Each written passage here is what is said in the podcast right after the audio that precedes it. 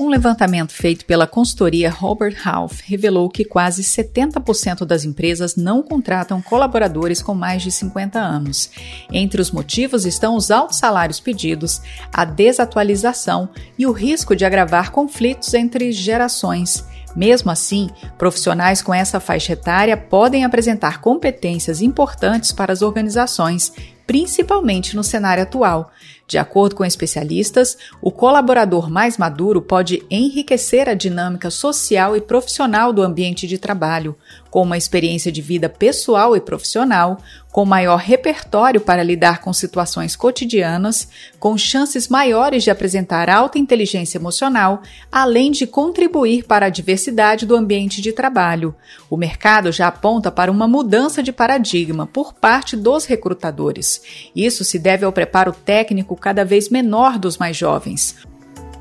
Outro fator importante é que, Antes, as corporações não tinham uma política voltada para atrair e reter profissionais acima de 50 anos, mas isso vem mudando graças ao apagão de mão de obra jovem qualificada, o que torna um colaborador experiente cada vez mais interessante. De acordo com um estudo realizado ano passado pelo DIEESE, o país apresenta quase 38 milhões de pessoas com mais de 60 anos, o que representaria mais ou menos um quinto da população do Brasil, considerando dados apresentados pelo IBGE. Como as contas ficaram apertadas nos últimos anos, muitos trabalhadores aposentados ou com idade para se aposentar continuam na ativa.